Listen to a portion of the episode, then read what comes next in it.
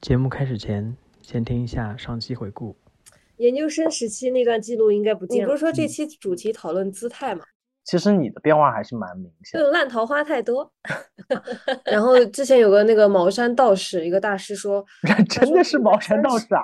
是买了一束假桃花，然后放在床头，就那种反正装饰品。我在想，嗯，可以忘桃花。那时候我觉得就没有像小孩一样没有那种情爱的概念，就以前比比较懵懵懂，就是嗯、呃，在读研究生之前，我觉得喜欢是那种我喜欢的是一个想象当中的他，写文字来去交流当时的一个感觉。哇，好青涩的情感，我怎么感觉我都没有经历过？那你愿意当我女朋友吗？然后哇，我激动的，好开心啊，熬出来了！一个人在寝室里，就是来回，就是围着那个桌子大概跑了好几圈，然后突然就入迷了，嗯、然后我就心就开始动，然后全身就有点发麻的那种，微微的发麻的感觉。这个时候就阳光正好，然后他走过来把我扶了起来，就往那一抬头，就是那种感觉偶像剧里的把你的爱意表达出来。那个时候我根本不管你喜不喜欢我，只要我喜欢你，我要把我的话带到就行了。哎，我觉得那时候大家都还是蛮勇敢，因为就像我现在其实有时候跟别人说，我说，哎，难道你都不好奇吗？就是我觉得自然而然两个人在，你会去好奇，你会去想去对话，你会想去跟他沟通。我希望他给我，他会鼓励我多出去 date 接触。欢迎收听 Notes 第六点三季，盼。他我觉得他不想呃有束缚，或者说不想给我束缚，就也不想被我束缚住，所以他相对来说是对等的。那你就他可以这样，那你也可以这样。我觉得可能除了束缚之外，就是他也不希望说，因为因为我觉得他还是了解你的需求的，他只是不希望给不了失望。太大吧，就是你善意的说，你会觉得他也是希望你能够过得开心。然后我们从另一个角度来说，也会让人觉得，哎，他也就是不想负责，他也就是不想到时候让你怪他。都有，就是，但是我从我自己，我我看你更愿意相信哪个故事版本了嘛？嗯，我那个时候就觉得，至少他从头到尾没有对我说谎，他可以去骗骗着我，吊着我，或者说怎么样，但是他没有，嗯、他就。很坦诚的跟我说，包括之后我们其实中间冷静的时候，我我开始第一次，因为我那时候应该第一次出去跟呃网上的朋友，嗯、呃，线下去吃饭、啊、这种，嗯，然后我其实挺紧张的，他跟我说你不要紧张，该紧张的是他们，就就会就有点像男闺蜜了那种感觉。人家想说要你说真的是，因为我刚开始跟他接触的时候，他其实是一个偏宅男的那种。嗯，就他基本上都周一到周几都都在家，然后也不怎么出去。到后面，可能他也成长了嘛，就变了。他之前曾经跟我聊过，就说他原来也是，曾经也是我。你信吗？那个时候我信的，但是后面我觉得有一段时间我，嗯、我我真的觉得你你啊，每次跟你聊就是任何事情，都觉得天哪，路你真的。你我是蠢吧？可能不是不是不是不是，在在我看来就是觉得哇天哪太好了，就是，但是你知道每次如果真的身边有有什么男生问我说你有没有认识的女生单身的时候，你又觉得不行，不能把露露弄。我以前大学的时候也是有很多男生喜欢我，都是暗恋，然后我我我是怎么知道呢？都是后面朋友的朋友说。哎，前几天有个男生找我要你号码，但我觉得他配不上你，我就没给。就是这种。我之前跟一景去那个比利时，呃，在布鲁塞尔的时候，当时去了两个活动嘛，一个是什么呃 language exchange 那种，就是交流法语啊那种，啊、然后还有一个是 ladies night， 就是我当时去了一个 ladies night 活动，发现全是男士，没有女士，大家可能都以为是 ladies night 都去了，然后去了之后呢。嗯、呃，就是当时有好几个人向我表达了那种初见面的那种喜欢，然后有一个是欧盟的，一个是呃美国美国非洲裔的一个混血，嗯，然后还有一个印度人，还有一个人我我忘，呃，你怎么记得这么多细节啊？我的天啊！那个印度人，我是后来听一景说的，印度人当时就跟一景相一景相聊甚欢，后面还互相留了那个 Facebook 嘛。聊完之后，一景跟我说，印度人找他要我的号码，要我的联系方式，然后一景说我没给，因为我觉得配不上你。对，会有这种，就朋友会帮我筛筛选掉到一道，对。哎呀，不过就是我觉得虽然是我之前给自己定了一个目标，就是不管怎么样，一定不能忘记我的初心。就是别人可以这么对待我，我可能我会吃一堑长一智，但是并不并不能完全改变我原来的那个状态，就是最底层的那个核心不会变嘛。就我还是会相信人是好的。对对，我就想说，那你的初心是什么？就是我其实相信人性本善，这个算吗？算算算算算算。嗯，聊到后面感觉像男闺蜜，你会不太习惯，或者是现在啊，现在的状态就是，或者是你会担忧说你喜欢过的人，或者是甚至跟你真的有你变成朋友这件事情。嗯，我觉得成不了朋友的，你会很介意。好了，感觉这个你是在帮帮你自己问的。没有没有没有没有没有，我没有在问他，因为我跟他不可能。没有没有没有，我没有说他，你不要太激动。我没有说他。反正我就我就有中圈套。没有没有，因为我问这个问题的原因是因为，我曾经很长时间其实有在想这件事情，因为之前不是你不是说迷，我们刚开始有说到迷信嘛，之前很多人就说哎，水瓶座其实就是从朋友变成恋人，然后我就想说那。我现在没有任何一个朋友好像变成恋人，就是没有任何一个的，都是直接上来就恋爱的那种。对对对对对，我也觉得也是。所以我觉得我跟我初恋不成的原因就是我们做了太长时间的朋友，就跟亲人一样，然后真的变成恋人会很奇怪。我俩还是停留在最初的那个交流的一个状态。对啊，但但你刚才说你觉得也，如果是曾经是过是恋人过的，后面成为朋友也不，因为其实我那你爱没爱爱得多深了嘛？那个，比如说我之前的情感，其实你说在一起五年，其实那时间蛮长的。你你，而且我们又一起有养了狗。我其实最近也是在思考，说我跟他到底是之间什么样的关系。比如说他他现在恋爱了嘛，那对我来讲，我真的嗯，我我可能人生也是第一次处理这样的关系，我不知道应该怎么去看待和摆正我。我觉得。你不要，有的时候可能不需要想那么多，就你当时的那个状态，你愿不愿意去帮助他，或者你愿不愿意听他讲，包括你你自己。我觉得他在求助的时候，他为什么想到你，因为他觉得呃，从某种程度上在你这说话是安全的吧，或者说你能够给他一些。我刚才跟你说那个，我刚才跟你说跟我抱怨他现那个是我之前的前任。哦，不重要，就这个不是养狗的是吧？你每一日不都养了狗了吗？呃，也并不是。那可能隔了很长时间之后，因为你们曾经其实是最熟悉的，嗯，对吧？只是现在是最熟悉的陌生人嘛。而且讲一，因为我按照我跟我初恋的那个接触来说，就有的时候会有一些气点，他会找到我，问我一些想法什么的。嗯，然后可能或者说他来关心我过得好不好，我不好的时候，我也会跟他说我最近到底经历什么事情，然后他会给你一些反馈。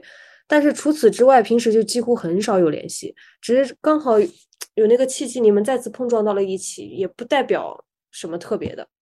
我觉得这句话来说是蛮中肯的，因为因为我是觉得我们现在这个年龄段，如果有些情感经历，可能都会遇到这样的事情，就是对啊，你怎么去处理一个前任和你交流的问题？这就是为什么我说今天想聊姿态，就是我现在觉得，我去回想我的我在情感当中的姿态的时候，我其实蛮担心的是。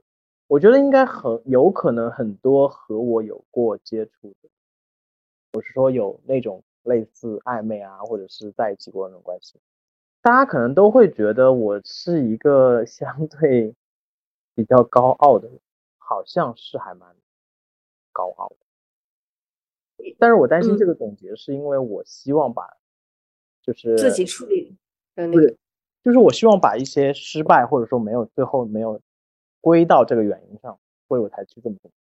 都是你自己啊，不管你做一个什么样的选择，都是你自己。从某种程度上，虽然你没有仔细的去权衡过各种利弊，嗯，但当时那个选择就是你你想要做的选择。然后我觉得后面事情的发生也有它一定的原因的。嗯，高傲这个词，我觉得也没什么不好呀。就是你你会觉得它是贬义的吗？高傲，我觉得从某种程度上，你更重视你自己的需求呀。你你你，首先你很爱自己，然后你对啊，但但但这就说明我在所有的情感经历当中，可能都会让对方觉得我太爱自己。有时候你去听他们的只言片语，他们去评价我，或者去回顾我们之前相处的时候，就还是会大家让别人觉得说哇，你就是更关心你。然后我就想说，是不是我其实在情感当中姿态是有问题，导致我现在觉得我不是一个可能会让别人真正喜欢的人。但是我觉得关注自己没有什么不对，就有的人在一块，你跟他在一块，你不需要解释任何东西，你俩都是放松，他也不会觉得你高傲，也不会觉得你高冷，就是大家都不会想太多。嗯，但如果一旦出现这种高傲或者高冷的情况产生的时候，其实是对方其实从某种程度上是不自信的，然后就会觉得你好像是高高在上的，但其实你不是，你只是在做自己，对吧？你只是没有找到那个跟你旗鼓相当，刚好他也在做自己的人。是，就是哎呀，但是情感这个东西嘛，不是、嗯、就是很多解释不清的。对，因为我是有时候，其实因为有时候我觉得别人觉得我高傲这状态是，当然我你你想想哪些人觉得你高傲，你脑子里面先过一遍这个名字，那他认为你高傲的点都是因为什么？这样我跟你说，我是觉得就认为我高傲的没有办法理解你，通常是一开始跟我可能就就是不太不太不太搭调，这个是你刚才说、嗯、你刚才说的那一类人，就是他可能一开始也就是比如说他的不自信，或是因为他自己个人的，那跟我没有什么。然后另一类就是比如说跟我相处了很长一段时间，其实我们一开始是比较放松的，但后面可能出现了一些波折或什么之后，他觉得我高傲，我觉得那个也能理解，就是可能他回到人是对对对对，嗯，不停的在变的，嗯嗯，可能有，可能只有一个人吧，可能从头至尾都觉得我高傲吧，我们就不我们就不谈他了，跳回到你的你的 part， 看你以前写的文字会觉得很好笑吗？嗯，挺有意思的。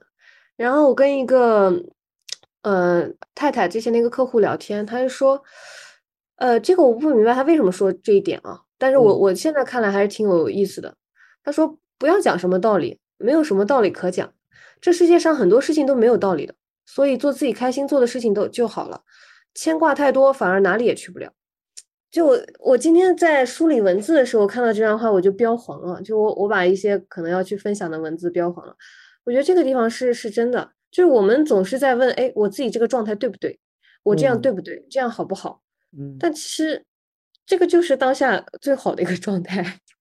我觉得可能大家对于情感都多多少少会充满一些所谓奇迹感的那种期待吧，就是因为、嗯、因为我觉得情感本身这件事情太没有那么容易，所以就希望就是有很多所谓那种命中注定般，或者所谓是特别凑巧的那种桥段堆加在一起，你会觉得说这个东西会变得更就像甜点一样，你加一些意想不到料进去，会觉得这个甜点更好吃，但其实它可能就只是一个鸡蛋饼。正在收听的是 Notes 第 六点三 季探，本节目可以在网易音乐、苹果播客、荔枝 F M、 小宇宙订阅收听。哎，但我今天后面的时间段还是想跟你聊一聊情感呃、嗯、感情情感的另外一件事情，就是友情。因为毕竟我们两个聊的基础是我们十年前认识，然后一直到现在，也挺奇妙的、啊、我们还好吧，我们毕竟要一起念书，我觉得没有那么奇妙了。有那么奇妙？没有，我是奇妙的呀。你看，就是来那年去利兹读书的人那么多呢，但是我们认识，然后到后面从邻居变成室友，然后对吧？你这样说特别像什么？特别像你想。千万人之中冥冥之中我们就相聚。但其实那个时候我们那几个人也是完全不同的性格，就是大家性格都会不太一样，会各有特色嘛，好像各种调料加在一起，哎，这个汤也挺好喝的。就就这种感觉。但因为我想聊这我想聊的一个点是关于你觉得你在朋友当中一直是跟我们这群朋友当中的评判。不是啊，我之前有跟你说过我那个镜子理论嘛，就是我觉得每个人是是是都是一面镜子、啊、是是是，它是会折射出不同的自己的。就是我觉得分几批人，其实我在读书的时候就你们都会叫我露露，嗯，对吧？然后到工作以后大家都开始叫我丢丢了，嗯，就叫我露露的很少，丢丢或者有有小的叫丢姐什么什么的。对，我也是姐了，没想到吧。没有，只觉得丢姐听上去有点怪怪的。会会不太一样，啊，你们叫我露露那种感觉，就是那种好像家里人才会叫露露的那种感觉。虽然我我爸妈也是叫我直直接叫我大名，嗯、呃，我觉得情感会不一样。那个时候其实是真的很很纯、很纯净、很纯净，纯净的像一张白纸。你说到后面，你那你相对比较的意思是说，后面可能有时候就是毕竟是职场或者是一些别的环境，可能交朋友。嗯，你没有办法把自己放到一个特别没有我我曾经也是单纯的。我回国之后第一份工作，因为我在英国的那个工作性质比较特殊嘛，然后我去律所，然后主要做投资，就是家族企业办公室这一块，就基本上我周围接触的人要么就是呃高净值客户的小孩，要么就是高净值客户本身，要么就是给呃他们高净值客户提供服务的律师也好，那个呃，资方呃，就是那个叫什么项目方，就是、富一代、富二代，或者是他们的管家。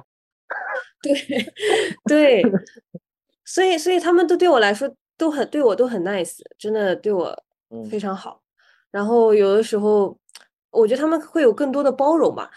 嗯，相对于同龄人或者同级别的人来说的话，他们拥有的太多了。嗯，就他不会有那种特别强的我，我一定要。就是抓死怎么样，或者这种竞争那种氛围感是没有的。然后回国之后我才真正意义上感觉到，因为我原来我感觉我就是那种也不算小皇帝吧，但是就所有人都疼爱我的这样的一个状态。我觉得随着那个企业的发展壮大，包括一些不同的，就每一个新人的进来，嗯，都会让这个整个企业文化或者氛围都不太一样了。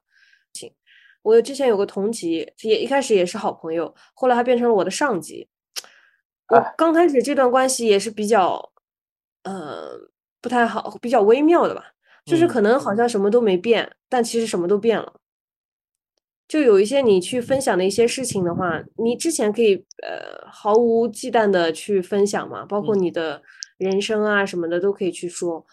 然后，但是到后面工作归工作，生活归生活，我其实是一个我很难去把这个完全分得特别特别开的人。就我还是一个情感知识，就不可能说我我工作确实是铁面无私，该怎么样怎么样，嗯，但是那个给我的压力，我其实也会带到我的生活里，就我没有办法再像原来一样毫就完全放松的一个状态去跟呃对方相处。但我们现在关系也还很很好啊。但你对朋友，像你对这样的朋友，你会也会有期待吗？会有期待，但是我后来我其实有段时间是反思我自己，我总在反思。要太多是吗？今天其实是他的，今天其实是他的生日。我记得有一年生日的时候，嗯、呃，我其实提前，应该两年前的生日，我提前约好，就说今天中午跟他一起吃个饭，因为当天晚上我好像是要飞云南去那个梅里啊，不是梅里雪山，雨崩徒步，就要飞过去，就没办法给他过生日了嘛。我说中午呃可以一起过个生日什么的，前两天说都好，但第二后面当天中午的时候，他突然有一个会议。嗯，但其实也不是，对我来说，我觉得那个并不是一个非常重要、特别重要的会议。如果是我的话，我可能选择，哎，我这个时间段不行，能不能改到呃其他时间？但对于他不一样，他的工作是首位的啊，他是一个非常负责任的人。然后，但对于我情感来说，我觉得可能友情对你来说没有那么重要。就我这么想，可能有点就是小孩子啊。然后我后来回家路上在想，那我为什么要跟他做朋友？其实我跟他做朋友。我很容易被内心真善美的人吸引，我也谢谢，嗯，你懂的，就这么不经意，很会哦。对，然后我觉得他本质脱开抛开现象看本质的话，他本质是个善良的人，就人挺好的，而且他身上有很多优秀的品质，值得我去学习，会让我去愿意去靠近。然后我后来想想，其实也没什么大不了，你我本来也就知道他。有点工作狂，或者说他对工作责任心比较，要不然他也不会是我领导，对不对？就是我没有我我会比较呃松散一些，没有他那个他非常的自律，然后也很聪明，就各种加在一起吧。然后从这个时候再看看这段友谊的时候，我就会退出一点。其实，呃，我觉得在友情当中，你也能需要让别人能够成为别人，成为他自己。就是我其实对他是有期望的，我希望他成为我一个跟我一样，就是把友情至上的人，但并不是呀。但这个并不影响我跟他的友情。对，因为我其实我很长一段时间，包括现在，我都会觉得我对于友情的处理和对于爱情的处理会有点模糊，就是我会就通常去，而且换句话说，就是因为很多人也会批评像我这样，包括我之前有些对象也说，就是觉得我对朋友太好。嗯，就我我觉得这个话题其实可以聊很久，就是我可以之后我们有机会我们俩可以再再聊。我简单的说呢，就是说很像什么？你是重有轻色的那种？嗯，我自己觉得不是，但是我被很多人这样说过，你懂吗？就是就是，我是觉得我我是觉得朋友还蛮难的，而且我还蛮珍惜，就像你刚才说那种状态。因为我比如说我之前有跟别人提过，我在成都的时候有一个朋友，其实我们俩认识还蛮机缘巧合，因为我认识他当时的现任，啊、呃，他当时的对象，所以我跟他其实不太熟，但是因为大家都在一个圈子里，就是都是P文化圈子，所以就是认识。然后呢，他跟我认识，因为我跟他个性就完全不一样，但是他也会很尊重，就比如说他知道某一块领域可能是我不感兴趣，他可以可以就大家可以聊，因为其实朋友很多时候就要分享不同的故事啊，带你去认识一些不同的世界。嗯、但他知道，比如说那个环境是我不喜欢的，他可他就他可以在我面前提，但他绝对不会让我觉得不舒服，就是他知道分寸在哪。然后我觉得还蛮聪明，嗯、而且他也很尊重我。比如说我出国，我这次出国前就是只有他就特意来送我。啊，这样说好惨啊！我说只有一个人啊，哈哈，没有没有，有就前面有别人局了。出国是不是没通知我？我生气了。我在成都呀，当时、就是、在成都我可以飞来的呀。我从来没有觉得我的知己会是我的另一半。其实我现在想法就是，我找那个人是我应该是要多重身份的，他是我的爱人，也是我的朋友。嗯也是，也可以是情人，就是这角色是在不同场合，或者说他是我的一个伴儿，他其实是有多重身份的，他不仅仅就是一个身份，那太无趣了，不是吗？而且如果你这个人，嗯，就是你找的那个知己和对象还不一样，对吧？你找的那个对象刚好又是你的知己，多幸运啊！就你很多东西你又能聊在一起。不要想那么多，这是一个理想的状态。对对对，我也觉得不能想那么多。我为什么说这个？因为我之前有一次问温一静，就说我以前问过他，我说我们俩我们俩认识这么久，应该关系很好的朋友了吧？他说不是，我们只是室友。然后后来我想起这个经典的桥段了。后来隔了几年，我也不懂为什么会问这样的问题。后来隔了几年，我又去问一静，然后同样的问题，一静就说其实我是他最好的朋友。哦，就他他们俩一起经历很多，就是我算。露露，你为什么要这个时候撒狗粮？虽然这个狗粮我愿意吃。对，我那个时候就觉得，哦，原来是这样，就是就是男朋友或者什么也可以是是自己最好的朋友，因为他们俩一起经历的事情会比我要更多嘛，嗯、很多事情是他俩。所以柴瑶在吃她男朋友的醋哦。我当时觉得哦。好吧，就是有那么难吗？就他也是，他一定要这么跟我说。那就说呃，除了那个之外，可能对吧？你就说女性朋友，你说的最好，就这样回答就好了。一定得说，你不是我最好的朋友，我最好的朋友是谁谁谁。所以啊，我真的觉得他是你最好的朋友之一，这个毋庸置疑，真的。我其实大学的时候有一个朋，有一个同学，不能说朋友了，因为之前我觉得我会跟他成为朋友。后来他有一天问我个问题，他说你想和我成为什么样的朋友，就把他朋友分成了一个三六九等。嗯，我那个时候我们小时候可能都会这么幼稚，要分成不同的类型。对，我非常的不理解，因为对于我来说，我关系特别好的朋友都是莫名其妙好起来的，就是我没有说刻意我想跟你做朋友，我们俩要怎么样做什么事情才算是好朋友，没有，就是自然而然，就是情到情到深处。对，后来我就没跟他成为朋友。这个故事这个 ending 真好。因为我觉得怎么可以把友情分成三六九等，但我后来明白了，其实朋友是有就是大写的 friends 和小写的那个 friends。 不同的朋友他有说功利一点，不同的朋友的确在提供不同的功能价值。对，因为比如说我的情绪是不是可以在他这边得到释放，然后它是是可以让我在什么样的状态下可以获得一个怎么样其实还是有有区别的。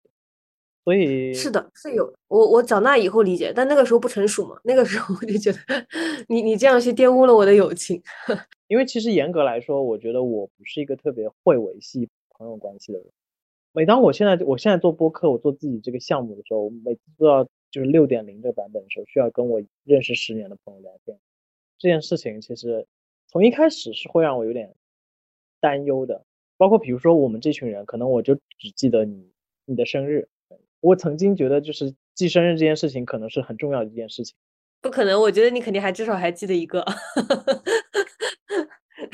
那但我们严格但我们严格来说，我当然希望我跟他是朋友，但是我不觉得他希望我、嗯哎，我跟你说，我到现在都记得 Eric 的生日。我现在就觉得，之前就是我的，我刚才跟你讨论到关注点的问题，就是我所有的关注点都在那个人身上，然后其实我忘了我自己本身就没有他的时候，其实我过得也很好吧。所以你知道，露露，我是觉得对于你来说，作为朋友的忠告就是，你是真的不要想那么多比较好，因为我觉得你就是最单纯的你自己，是还蛮、嗯、蛮容易获得幸福。对，如果碰到坏的我就远离他，就就是这样。哎呀，没事。哦，昨天没爬山，你说一下。哎，我刚刚想问这个事情，我就说，如果真的遇到坏了呢，你就是要及时跟我们这样的朋友分享，然后我们就会敲敲敲敲死你。